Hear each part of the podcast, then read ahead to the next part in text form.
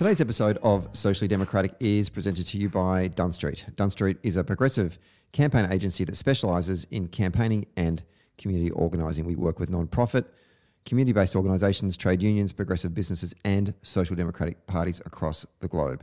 Dunn Street develops community engagement and in organising strategies to win campaigns both big and small. We train engagement staff, volunteers, and organisers in leadership and power building. And we help folks craft their own public narrative that tells a story to unite people and move them to act together. If you want to create change in your community in 2023, then hit us up at dunnstreet.com.au. Today's episode is also proudly brought to you by Maurice Blackburn Lawyers.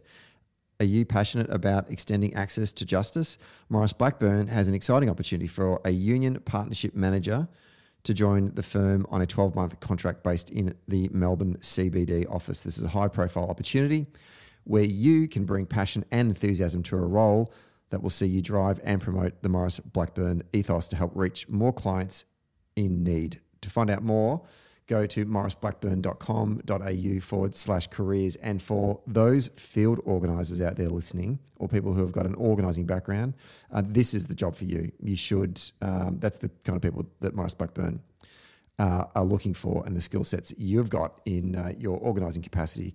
Uh, so you should definitely go hit up Murray Bees and uh, apply for that role.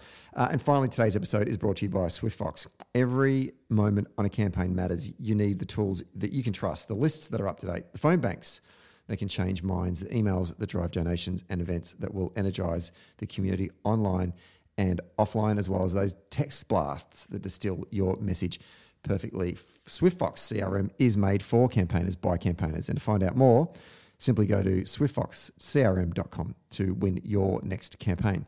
Hello, and welcome to another episode of Socially Democratic, your weekly centre left politics and organising podcast, which drops every Friday, that dives into the progressive campaigns of the day and the people leading them from home and abroad. And we're going abroad, not that far, though, we're going across the ditch to lovely New Zealand, Aotearoa, to talk to Neil Jones, who is the former chief of staff to Jacinda Ardern former Prime Minister, and he's the Managing Director for Capital NZ, which is one of New Zealand's leading public affairs agencies. At Neil and I will have a bit of a chat about, well, originally it was actually just a conversation about the uh, election year that is happening in New Zealand. The election will be held later in the year. Um, but when we booked this, uh, episode, we didn't know that Jacinda Ardern, the Prime Minister, was going to resign. So we've got a lot to talk about in today's episode. So uh, look out for that.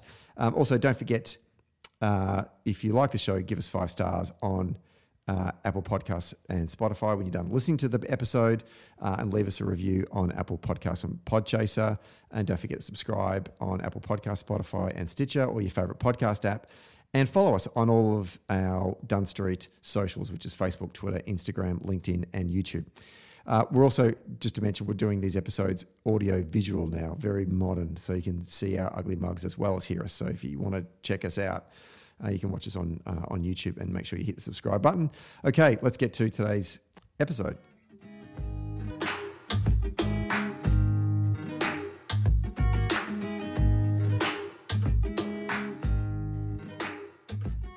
We are taping this one on a Wednesday morning uh, on the lands of the Wurundjeri people, and uh, we are going overseas. This is our first overseas episode, I think, since the start of the year, which uh, is exciting uh, and a lot to talk about. Uh, he's the former chief of staff to just Prime Minister Jacinda Ardern and now uh, a managing director at Capital NZ, which is New Zealand's leading public affairs agency. Uh, Neil Jones, kia ora, and welcome back to Socially Democratic. Kia ora, Stephen. Good to be back. I think when we uh, scheduled this interview in the calendar earlier in the year, as a sort of a preview for the 2023 uh, general elections in New Zealand.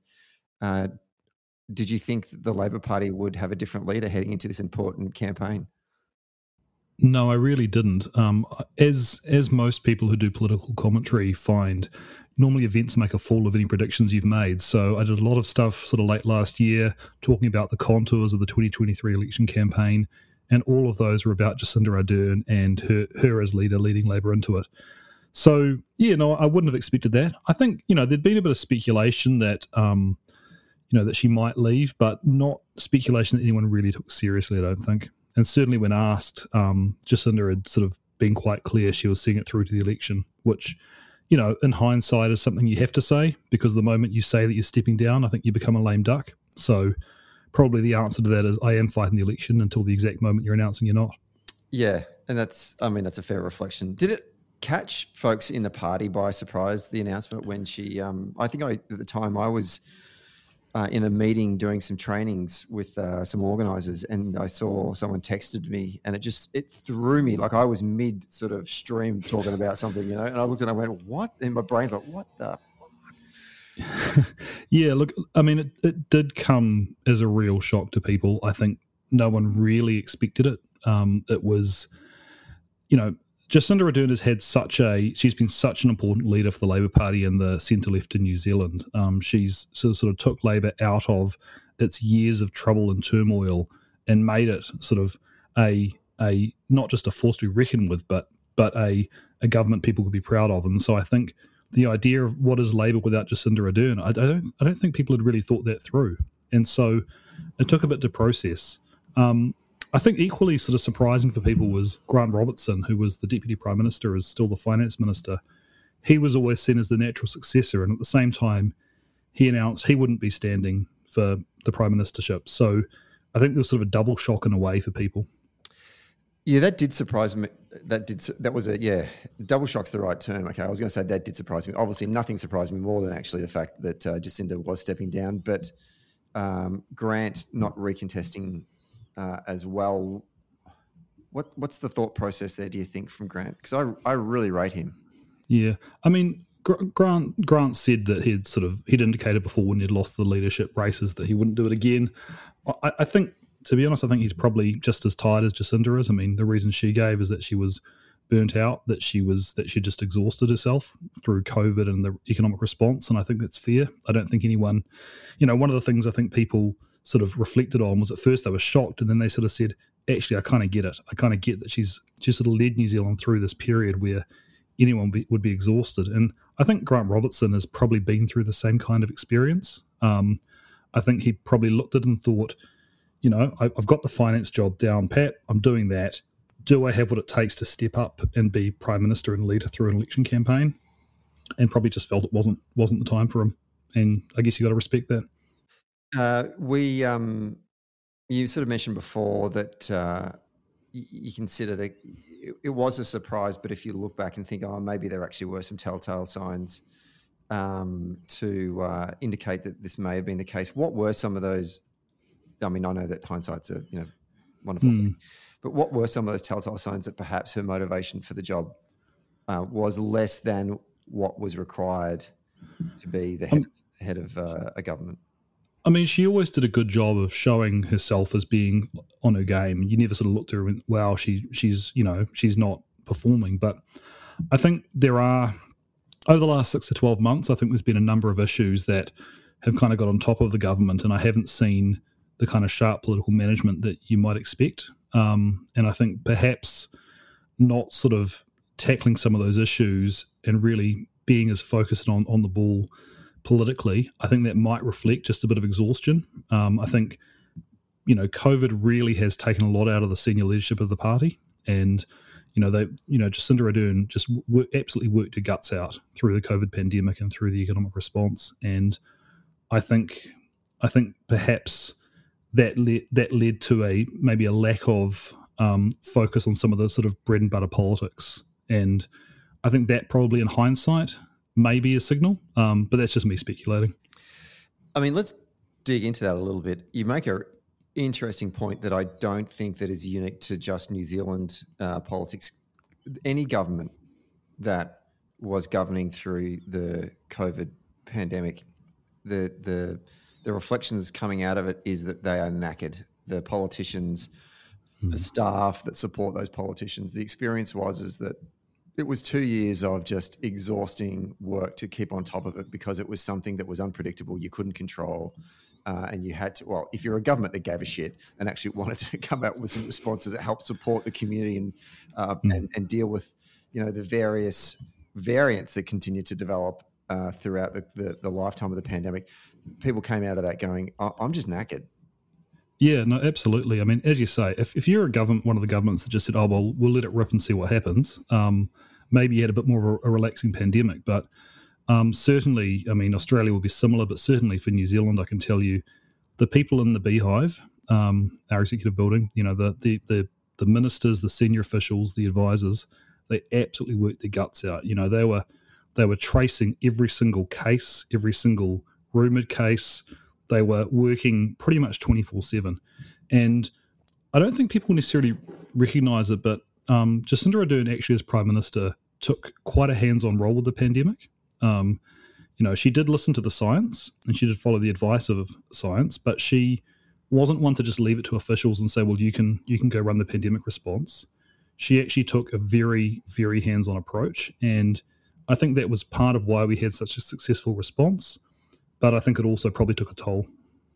I mean, does that go to her her style of leadership uh, that she felt the need to sort of really get involved? Where does that where does that motivation in terms of her leadership Look, come from? I, th- I think it was a particular crisis that she felt, you know, she had to lead, but also she's a details person. I think people often often she was dismissed because when she became prime minister, she was a younger woman and she had quite a following on social media and in the media, and people sort of dismissed her as being all comms and no detail. Whereas actually, anyone who'd worked with her knew that she was a policy wonk. She was someone who was intensely focused on the detail of policy. I remember, you know, going to going to you know meetings when I was working there as chief of staff or as political director, and you know, most MPs sort of they've had a look at the had a look at the papers, but they go and have lots of thoughts. She was the one who would say, "Well, actually, point you know 15F, I actually want to query that," and she'd actually done the done the policy thinking. So that's she is very much a details person, and so I think she she had a sense of responsibility through that crisis, and a sense that there needed to be a a real sense of leadership from the prime minister down through the public service, and so I think that's probably what what led to that. She wasn't happy to just leave it to officials to sort of do whatever they did, which you know the original plan from the Ministry of Health was to basically go door to door and see if people were still alive, um, and we ended up with I think, quite a bold response, which at the time seemed absurd. It took political leadership. I mean, I remember talking to people in government two weeks before our borders shut, saying it is the borders are not going to close with the world, and it is inconceivable we would ever shut the border with Australia. And if you'd relied on just the sort of advice through the public service, you wouldn't have had those bold calls that we had, which I think in times like that require political leadership it, it not that it was a competition in any way stretch, stretch of the imagination, but still, at some points it felt like it was a bit of a kind of a who can go harder, Victoria or New Zealand, or the way that we were. You know, you're right. I, I never thought that we'd ever be able to. In fact, there was an argument there that in the constitution you cannot restrict movement between the borders of our own states within the federation. Mm. Yet that happened. Like um, you're right. I don't think we could ever conceive a notion of that you could not move between Australia and New Zealand. Yet that happened. Um, yeah. It was actually quite remarkable um, the leadership that was shown by Jacinda over the course of that um, that pandemic. Yeah, and I mean, she was able to bring people with her. I mean, that the the leadership in the time wasn't just making those calls, but it was actually at a time when people were afraid and when there was great danger. You know, she was able to go in front of the country on a daily basis and really talk people through the reasoning, why she was doing it, why it was important we all played our part, and actually got people to agree and comply um, with some pretty, you know, in hindsight, some pretty major um, imp- infringements on civil liberties, but ones that we agree collectively were necessary for the time. And again, I think, you know, talking to any fair minded person across the political spectrum, they recognize that in that time of crisis, she was able to make those calls and bring people with her. And, you know, as a result, there are as many as 20,000 people alive today who would otherwise not be alive and that's quite sobering when you think about it. Yeah, it's it's a story that I think a lot of us take for granted. Is uh, what could have happened if people didn't show the leadership that uh, Jacinda and her government did show? Because we only need to look at the examples of what happened in the United States in the early parts of the pandemic. It's just horrific. Well, this is the thing, right? Mo- most people in New Zealand, and obviously since Omicron and the end of the elimination strategy, there's been a, you know, we've had more more deaths here, but it's not common to have close family members and friends who have died of COVID in New Zealand. Um, when I talk to people in places like the UK and the US, they all have friends and family who've died of COVID. Mm. And in general, in New Zealand, we just don't. And one of the things I sort of reflect on sometimes when I hear some of the people in hindsight who say, oh, well, it was all a bit overwrought, this whole COVID thing. You know, the government didn't need to do what it did. We didn't have to wear masks. We didn't have to lock down. And, and they only see sort of the restrictions and the and the negative implications of that, and they never think to themselves, well, you know, who are these twenty thousand people? You know, who, who might that have been? And I think if you knew that it was your father or brother or son or daughter who would have died as a result of those restrictions not being there, you might take a very different view. But I think because these are 20,000 people who are theoretical, it's very easy to take a negative view in hindsight. Do you think, in the sticking with this hindsight question about her, her decision to uh, to not recontest the the election this year, was there any external pressure as well? Do you think that factored into her decision to not go around again? And I'm external. I'm talking um, outside of her immediate team within the caucus, um, media, you know, the community. Was anything else else weighed on her mind? Do you reckon? Certainly not within the caucus. I mean, Jacinda Ardern has been an absolutely towering figure in the Labor caucus. Um, every single person there knows they're there because of her. So she has a level of loyalty not I've never seen in the Labor Party in my life. Um, but look, I think you can't avoid commenting on the fact there was a a pretty extreme amount of negativity and um, toxicity towards her from a certain sector of the population. And I think that's broken into two categories.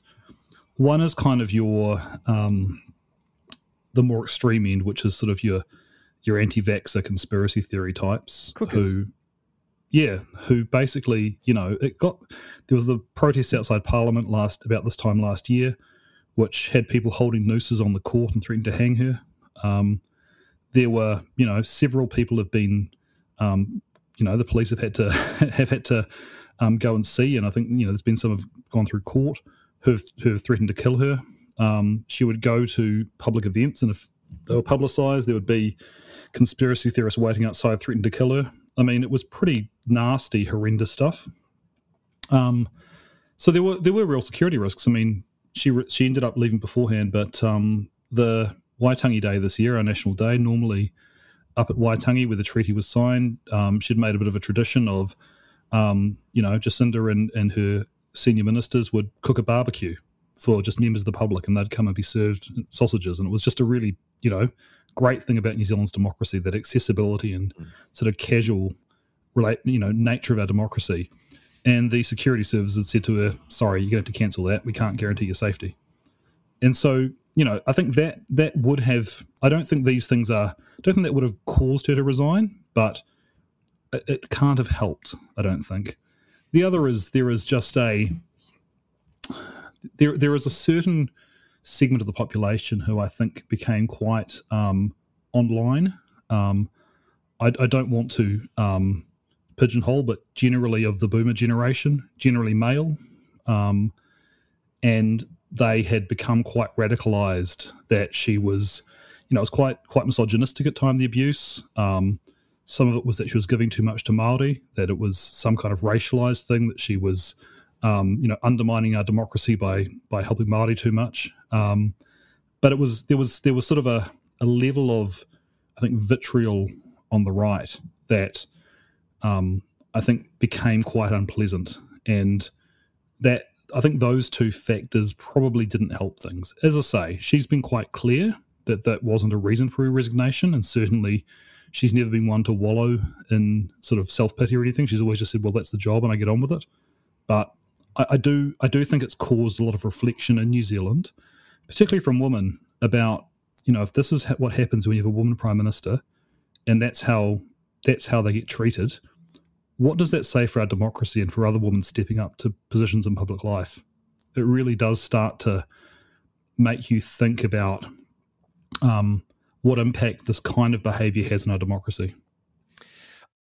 When I did hear the uh, when she made the announcement, uh, I, I, I, immediately went back to the time when the uh, the Finnish prime minister had visited uh, New Zealand, and they were both doing a stand up and then and Jacinda got that dickhead question that was just this broad brush mm. um, kind of. I can't I can't even remember what the question was, something along the lines of, is, are you visiting because you're both kind of young women? Yeah, yeah, yeah, just like the laziest of lazy generalizations. Uh, and I couldn't help but think back to that and just sort of see the way that both of them handle, handle the question, trying to be polite, but you know, but deep down saying, "You are such a dickhead." Can you, like I just why do I need to answer that question, you moron?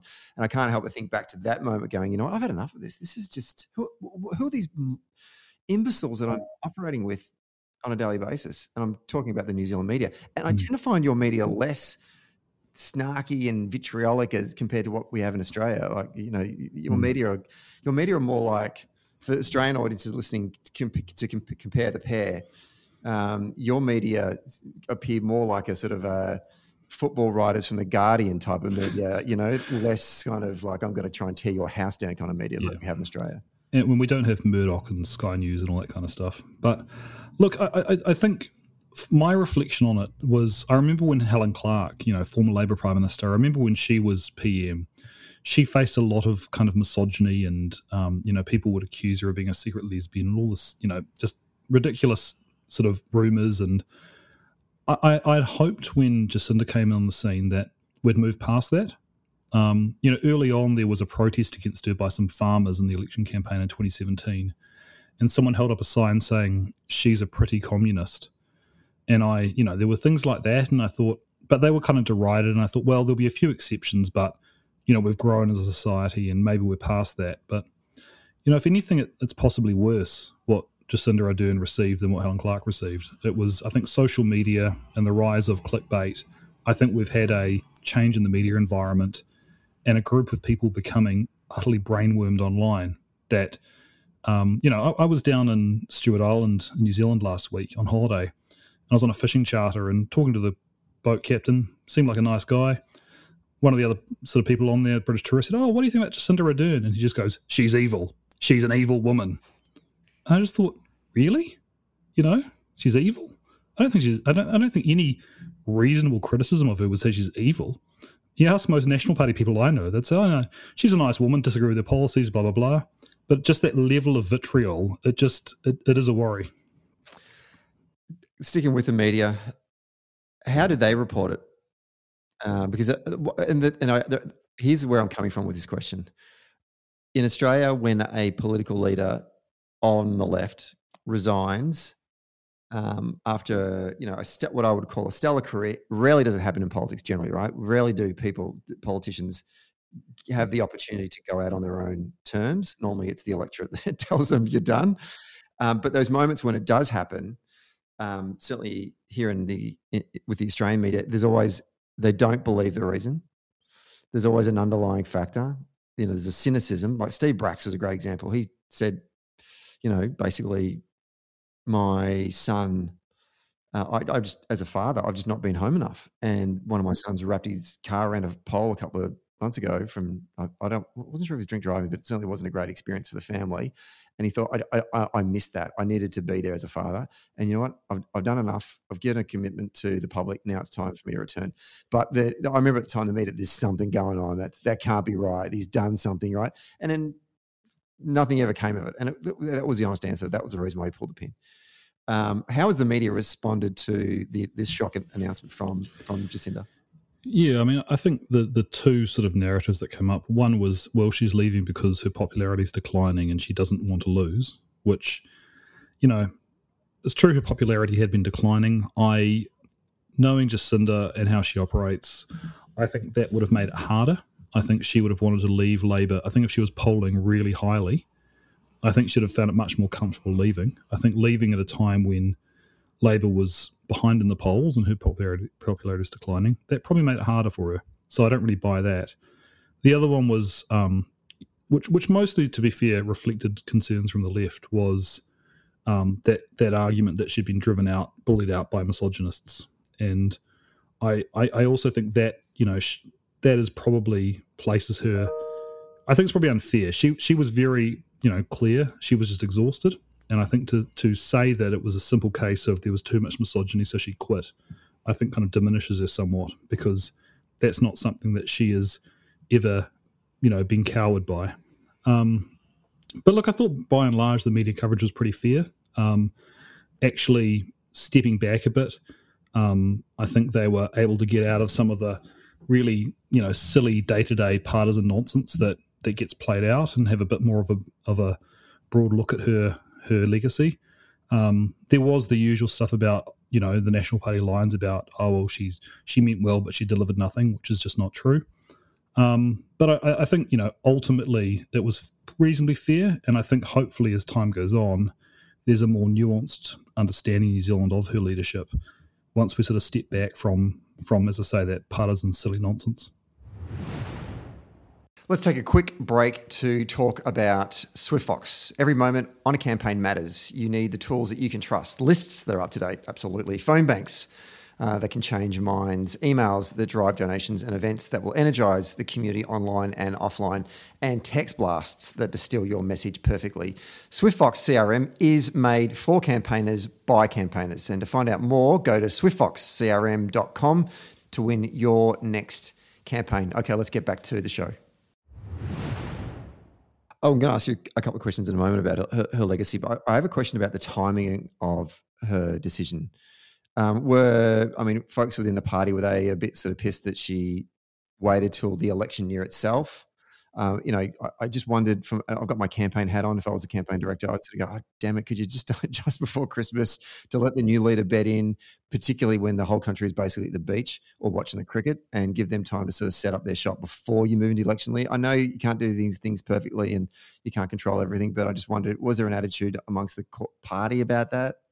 Oh, look, I've heard, I've heard, a couple of people say, "Oh, why didn't why didn't she go six months ago if she was going to go?" Kind of thing. Give the new leader some some time. But I mean, most people have been pretty understanding because I think you know, genuinely, she said, "Look, I, I, I thought I'd find the strength through the summer to carry on. The you know, I'd re- regain my."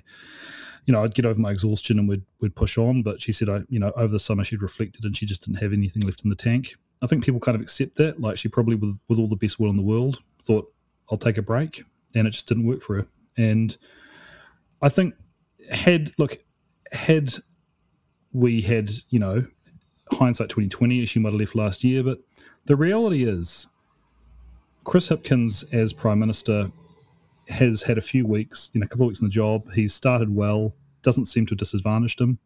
Um, you know most of the team is staying on so it's not like he's had to bring in a whole new team or anything. And you know i think the public are becoming more open to leadership changes late in the piece than they used to be. I mean, I remember Jacinda Ardern became leader of the Labour Party seven weeks out from the 2017 election. Um, so, you know, compared to that, nine months seems like an absolute eternity. So, so I think people are less of the view they need to get to know someone over sort of a two year period and more open to just saying, look, we'll give you a go. Yeah. Yeah, no, I mean, it, look, it makes sense. And it, having come out of the, the holiday break, you sort of, I, I, had that vibe. Certainly when I watched her press conference, it was like, you know, oh, yeah, I did really think about this over the Christmas break. And I just like, yeah. nah. The other thing about Chris Hipkins as well is that he's, um, you know, he's, he is very experienced and the public do know him. So he hasn't started from nothing. He hasn't had to build a, build a profile from, from zero. You know, he was the person, you know, he was the lead minister who took New Zealand through the COVID response. He was on our TVs regularly and there's a high level of trust there. So I think he already starts with a bit of profile, which perhaps if another leader had been chosen who didn't have the profile, it would have been a lot harder. Um, we'll talk about uh, Chris in a in a moment. I just want to get your reflections because you just mentioned before about the national uh, lines about Jacinda's tenure as prime minister was yeah, lovely person, but didn't do anything. What is actually the legacy of the uh, Ardern government that um, the Labor Party can look back on fondly in years to come? I think there's a, a, couple of themes. One of them is her management of, or her leadership of New Zealand through a t- time of crisis not seen by any New Zealand Prime Minister since perhaps the Second World War and the Great Depression. And that was obviously March 15, there was the terrorist attack. Um, you know, a, a lone gunman um, shot down, you know, around 50 Muslims at, at prayer in, a, in Christchurch. It was a horrendous uh, tragedy that I think, you know, to this day, I, I cannot wrap my head around how that happens. And it, it shocked New Zealanders to the core. Um, it was something that really um, we couldn't comprehend. And I think what Jacinda managed to do there was with her immediately coming out and saying they are us, and she brought the Muslim community into the New, into New Zealand's sense of identity, made New Zealanders sort of come around the Muslim community and really show that that love, that aroha, and you know Muslims had always been seen in New Zealand as sort of this you know this group of migrants who were kind of had come here recently and weren't really part of society, and she was able to say, no, we're all part of that same community, and I think that that love was a great part of piece of nation building. I, I have Muslim friends who are will forever be thankful to Jacinda Ardern for the way that she responded to that crisis. And I think importantly, did the opposite of what the terrorists intended, which was to try to highlight differences, drive a wedge, and inflict hatred. And actually, Jacinda was able to turn that into a moment of national mourning and solidarity and nation building. So I think that is possibly one, you know, possibly her finest moment. Um, there were a series of natural disasters, including the Whakaari White Island eruption, which she led New Zealand through, but also the COVID response, as I've mentioned, which um, did save thousands of lives. And actually, despite all the naysaying of the right, um, and to this day, they'll claim that she destroyed the economy. New Zealand's economy came out of that stronger than most other countries and has had the lowest unemployment, some of the lowest unemployment in the world, some of the strongest economic growth. So I think her leadership through crisis will be what defines her. But I think when you go to her policy legacy, um, the line is that she hasn't she, she hasn't achieved anything, that there's been no delivery, and I think that that is unfair for a couple of reasons. One of them is that I think obviously COVID did disrupt her policy agenda. Um, when Jacinda Ardern became prime minister, she and, and ran for the Labour leadership, she did not do so to manage a crisis. She did so um, in order to enact a policy agenda. And then COVID came along. And so obviously that has disrupted things. But I think also as someone who is such a great communicator, um, Jacinda Ardern often didn't communicate her successes very well. And to this day, if you ask people, they'll say, oh, the government's failed on housing and they failed on child poverty. And those are two of the things they were supposed to make progress on. Actually, I, I, had a look at the stats, and if you look at housing, for example, um, one every 11 houses in New Zealand was built under this government.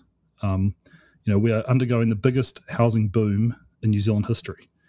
Um, you know, state housing, there have been thousands of state houses built. It is one of the biggest expansions of state housing in decades. So there is progress being made there. On child poverty, 65,000 children out of poverty.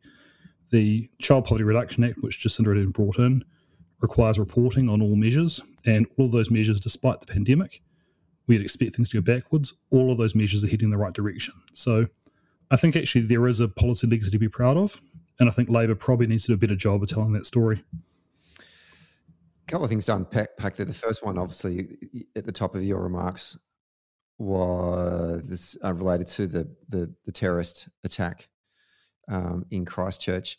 The uh, there's a course at the Kennedy School uh, that uh, Marshall Ganz gives on public narrative, and one of the examples of uh, story of us, and one of the the um, the modules we talk about is called the empathetic bridge in leadership. How a leader can use this empathetic bridge to bring people with you and embody solidarity and a moment of us.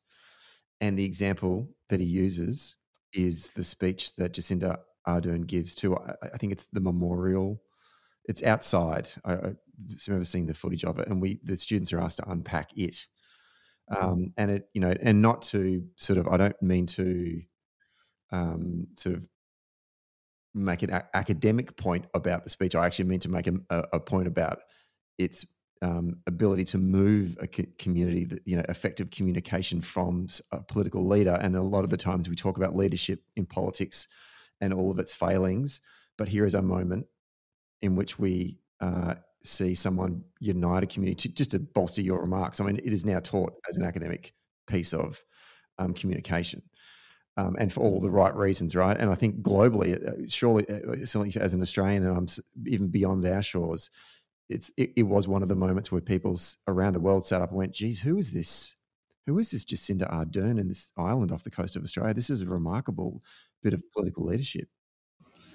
Yeah, and, and if I could just share a little story, my my friend Nuruddin, he's now a Labor councillor in Wellington, and when I asked him, you know, why are you standing, he said, you know, I'd never really felt like I belonged and was part of the community until after March 15, and there was so much grief and mourning, and then I saw Jacinda Ardern's leadership, and I saw the response from New Zealanders, and I felt that I was part of the community and I felt I was able to step up and actually contribute and represent.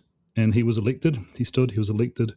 And I just, you know, I just think of that, and I think he would never have entered politics. He would never have felt comfortable standing up, knocking on doors, standing for election as a representative, had it not been for that moment of nation building. Yeah, I mean, it's it's, fan, it's fantastic. I, I um, the other thing I wanted to, well, as you were saying that, I'm thinking to myself, to the point you said before, that if there was a criticism of the Ardern government, is it its inability to communicate some of the wins that it's done in a policy setting.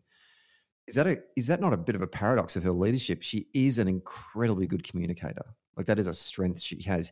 Yet there's a criticism against the government broadly that they've not been able to communicate some of the great. I mean, you just listed off some of the policy achievements they've done, whilst under operating under conditions of uncertainty because of a bloody global pandemic and then the implications of that because of what's happened to the economy. Is that a paradox? What what's happened there? Why is it she's a, she herself is a great communicator, yet the government hasn't been able to communicate some of the things it's done for the community? I, I don't have a simple answer there. Um, I'm not sure I know myself, but look, uh, Jacinda Ardern's never been one for the sort of cut and thrust of politics. She's never been one of those people who's like a political animal in that sense, who really wants to have the argument and take it on. Mm. She's she has a very different style of leadership, and I think that was a style of leadership that served us very well. Um, served us better than someone who is a political operative might have. But you know, in opposition, she wasn't someone who was known as being a you know a, someone who who would score big hits on the government and run up issues, attacking them. That wasn't really her style. But regardless of that, even when she was a relatively junior MP, when I worked in Parliament, people would say, "Oh, you work for Labor? Do you know Jacinda Ardern?"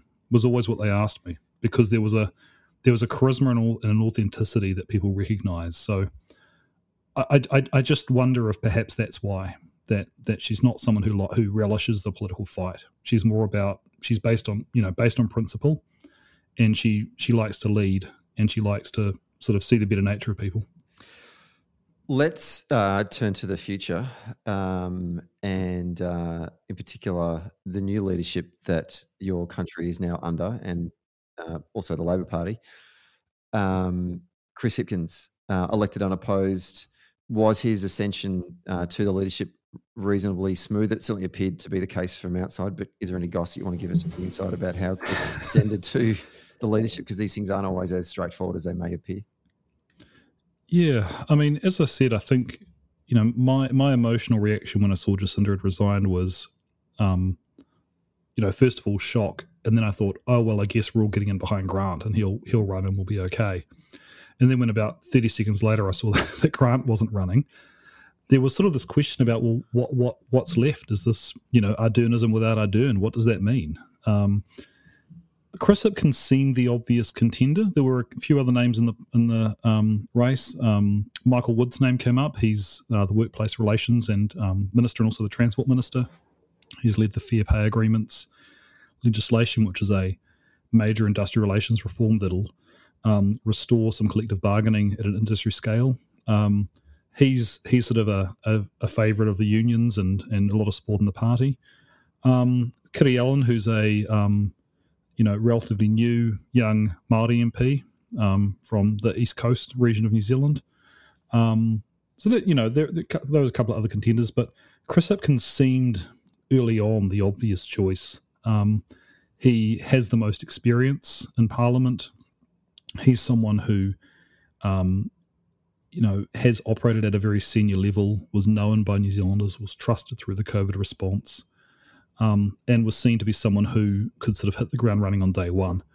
And so, I, I, my fear, I had two fears. One fear was that we would end up with a leadership race while in government, and the start of the political year would be Labour MPs going around every small town in the country doing a rodeo to gain support of party members, which I think would have looked a bit self indulgent at, at, a time when there's a cost of living crisis and the Prime Minister's resigned, and people would say, Come on, guys, what are you doing? Mm. Um, they avoided that um, through having 66% support.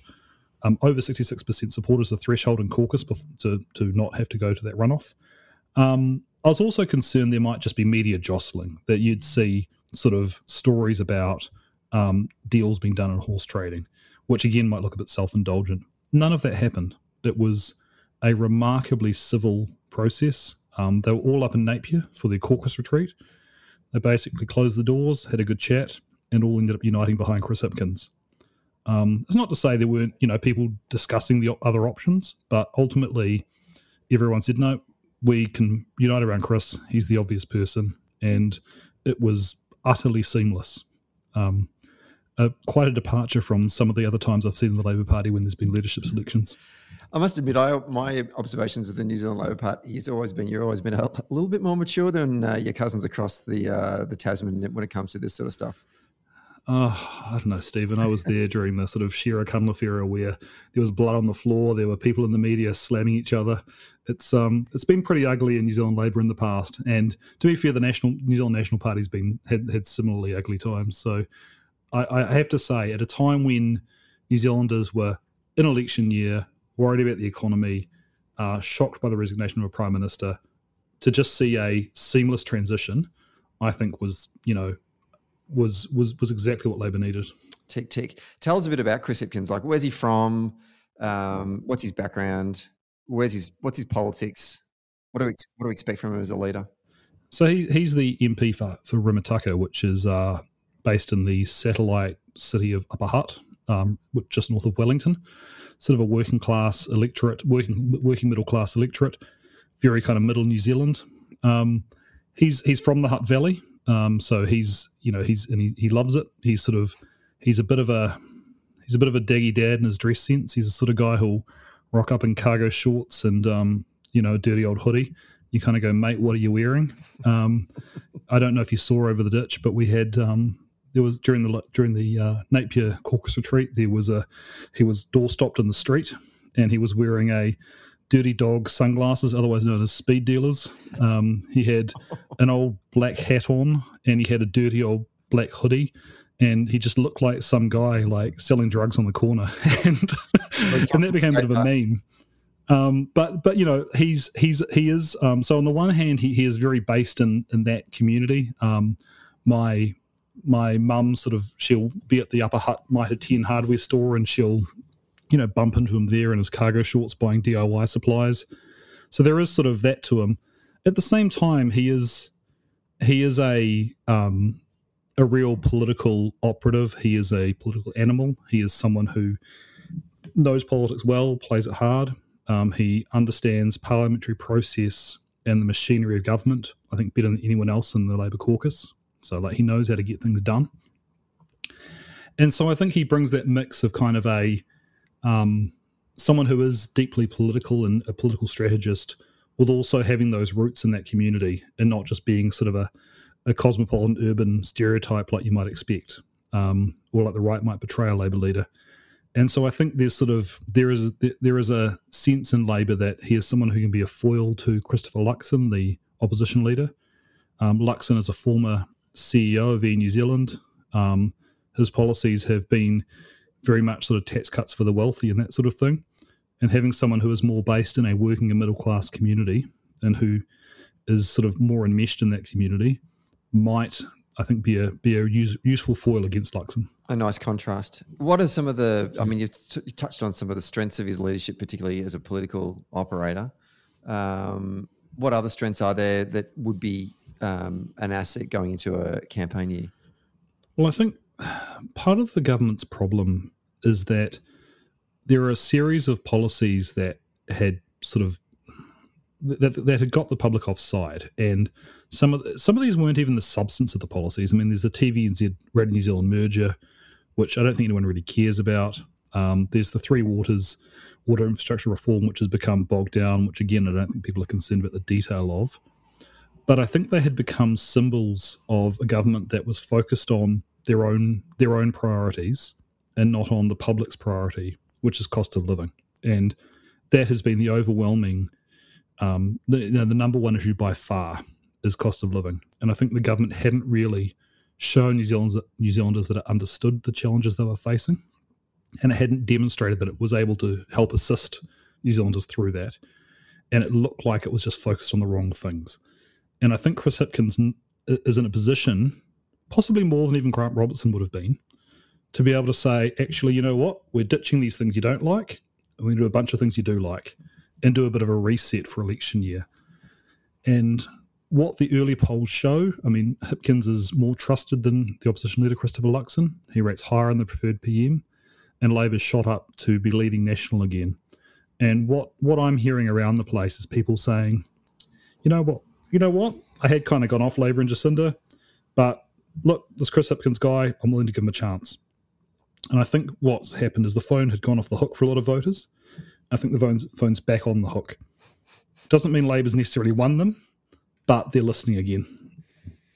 It's interesting you talk about cost of living. Obviously, that was one of the major issues, or it was the number one issue for the federal election and the number one issue for the most recent Victorian state election. Now, political orthodoxy normally tells us that's a terrible dynamic for a centre left party to try and win on. Yet, uh, federally, going as coming from opposition into government, the Albanese campaign managed to turn that into a positive boon and rated mm.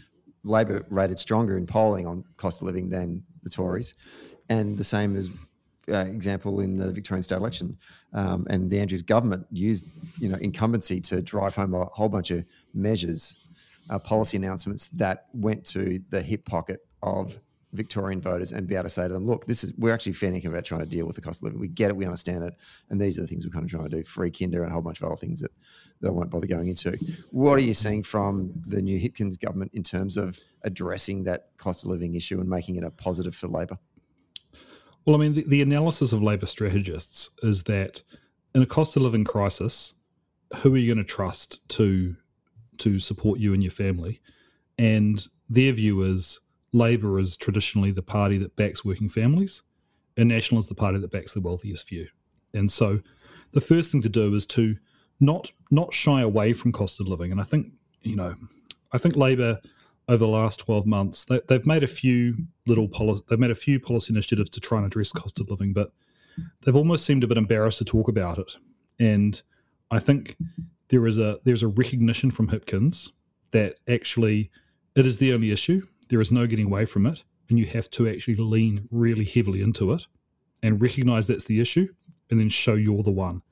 And so I think what we're going to see, he, he's yet to make major announcements, but I think we'll see a series of big announcements. I suspect there'll be something around tax or family support in the budget or leading up to the election. Um, National will go big on tax cuts. Um, those tax cuts, they've already got tax cuts for property speculators and landlords lined up. They've got They've announced a tax policy. They've had to drop their other tax policy of the top tax, cutting the top tax rate. But their, their tax package looks like it'll favour those on middle to higher incomes. And I think if, if, if Chris Hipkins can put forward a tax package for lower and middle incomes, he'll actually be, he'll, he'll be in a much better place to support, um, to show he's the, the guy to back to support families.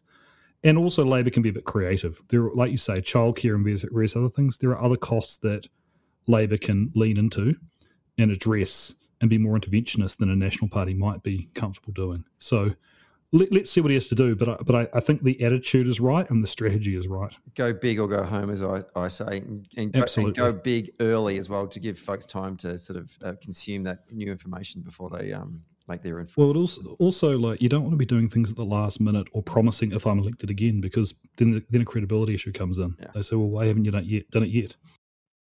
Um, what about weaknesses? Not that I want to um, give it to your opposition about what the weaknesses would be, but if you're running the campaign for national, how are you going to contrast against um, the new leader?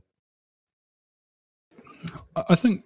I mean, the, the line they're using at the moment is nothing's changed. So it's it's basically it's the same Labor government you were kind of t- a bit tired of. Nothing's changed. It's just you know I think the the idea is basically it's Jacinda Ardern's Labor Party, but without Jacinda Ardern.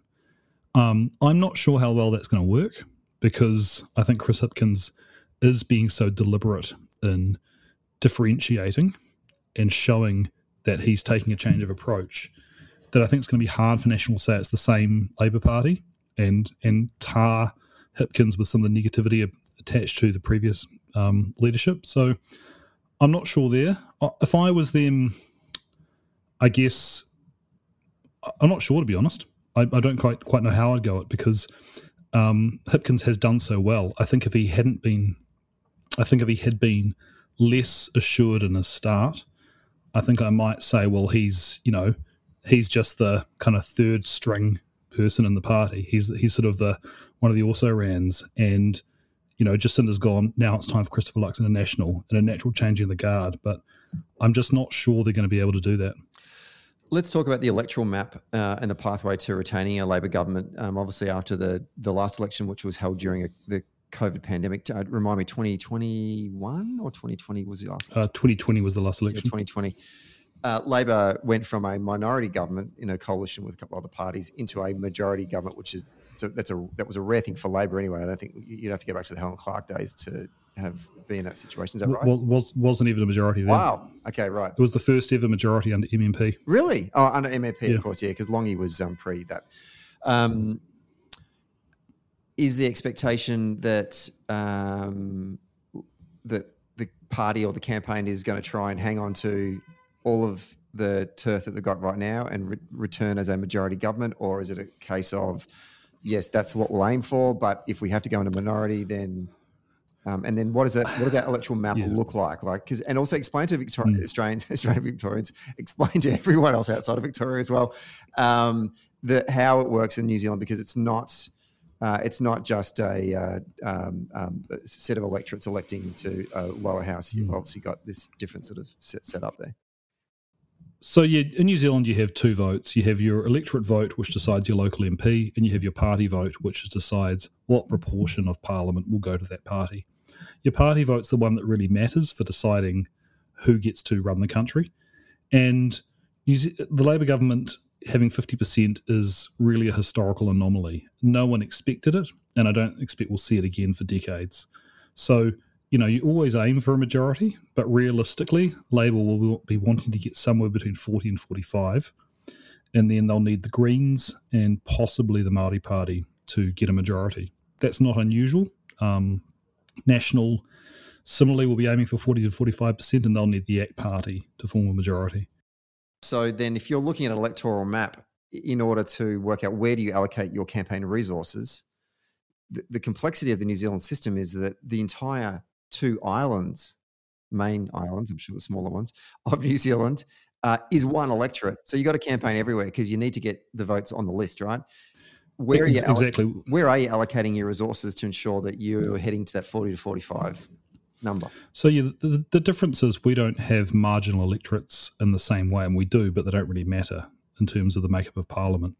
So as you say, we have sort of one big electorate for the party vote, and that means that you're not targeting areas so much as you're targeting individuals. So if you're a political party like Labour in New Zealand, you're actually basically ranking you're basically ranking individuals and saying this is an individual who I think can either be persuaded to vote who's going to vote can be persuaded to vote Labour, or we think will vote Labour if we can motivate them to vote. Because of course we don't have compulsory voting. So really it's more individualized. You're targeting individuals based on who they are rather than just going electorate to electorate.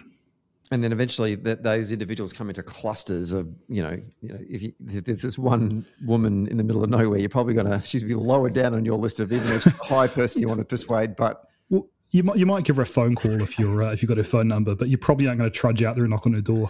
No. Yeah, so I mean, you know, News Labor will need to win sort of broadly what's called Middle New Zealand. Um, they'll need to persuade them, and those are people who live in suburbs. They are on lower to middle incomes, and they are the people who will switch their vote It might have gone off Labor but can come back. And they'll also need to, and they'll be in suburbs across towns and cities across New Zealand.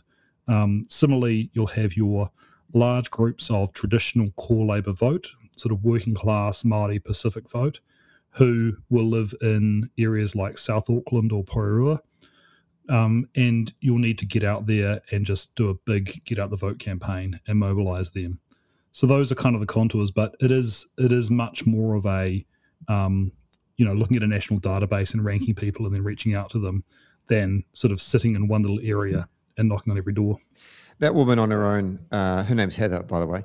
Um, uh, we uh, that was a really bad Kiwi joke there. Um, Neil, laugh with me, would you? Everyone in my mind, I, I missed I missed it entirely. Everyone's called Heather. I just always felt that most my, my mum's called he- my mum's called Heather. Exactly, exactly. It's a beautiful name, but anyway, I digress. Uh, what I do love about the the, the complexities and uh, to use your word, the contours of New Zealand politics and uh, and electoral politics is that it makes you as a campaign strategist, you've got to think on on various layers and to uh, to just to pump the tires of the New Zealand Labor campaign operation. Um, I, I, think some of the best campaigners have come out of your country because of that, because it forces you to consider many complexities as opposed to, all right, we just need to get to 45 seats. Here are the marginal seats. Here's where we allocate our resources. Um, it means that you've got to have a good data operation. It means you've got to have a good field team. It means you, you know, um, above and beyond all the other things you normally would do in a traditional campaign. And I think that's props to the to you guys in terms of the way that you do operate in campaigns. Yeah, and, and I think actually it's it's a good thing for our democracy as well because what it means is that you're actually looking at the whole country. And any voter anywhere is someone you need to consider. Um, it's not a case of saying, well, I would care about you, but you're in a safe electorate, so I'm not going to bother. Mm. You actually it actually forces a party to reach across the whole country in a way that other systems don't require it. Absolutely, and the, I guess the the opposite of that is like the United States model, where you know there are 52 million people living in California, and no one campaigns to them because they're always going to vote Democratic. Like it's just uh, it's not a great thing for democracy. Uh, Neil Jones, thank you very much for your precious time today. We do appreciate uh, you giving us a bit of an update, albeit a bit of a shock that um, uh, a great leader of uh, the global social democratic community has uh, pulled the pin. We wish her the best in her future endeavours. Um, and also, we wish the new Hipkins Labor government the best of luck going into this critically important election year. Uh, I want to get you back on the show as we get closer and closer to the election. We do have a great Kiwi uh, audience that listens to Socially Democratic, and I know that um, um, we want to build on that. So hopefully we can have you back later in the year as we get closer to the election. Actually, has the election date been set yet? Yeah, October 14. Oh, has been set. Yep. Parliament rises on August 31, and there's then there's the formal campaign to October 14. Lock it in your diary, folks. Neil, thank you very much for your time again. Great talking. Cheers.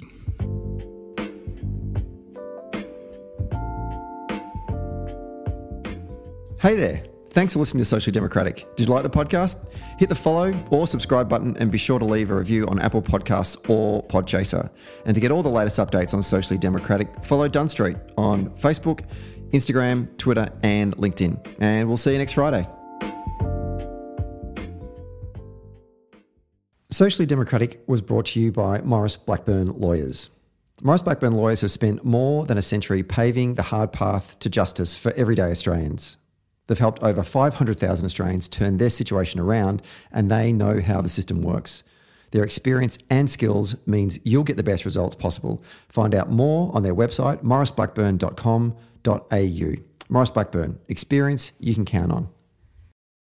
Social Democratic was brought to you by SwiftFox. Every moment on a campaign matters. You need the tools that you can trust, lists that are up to date, phone banks that can change minds, emails that drive donations, events that will energize the community online and offline, and text blasts that distill your message perfectly. SwiftFox CRM is made for campaigners by campaigners. To find out more, go to swiftfoxcrm.com to win your next campaign.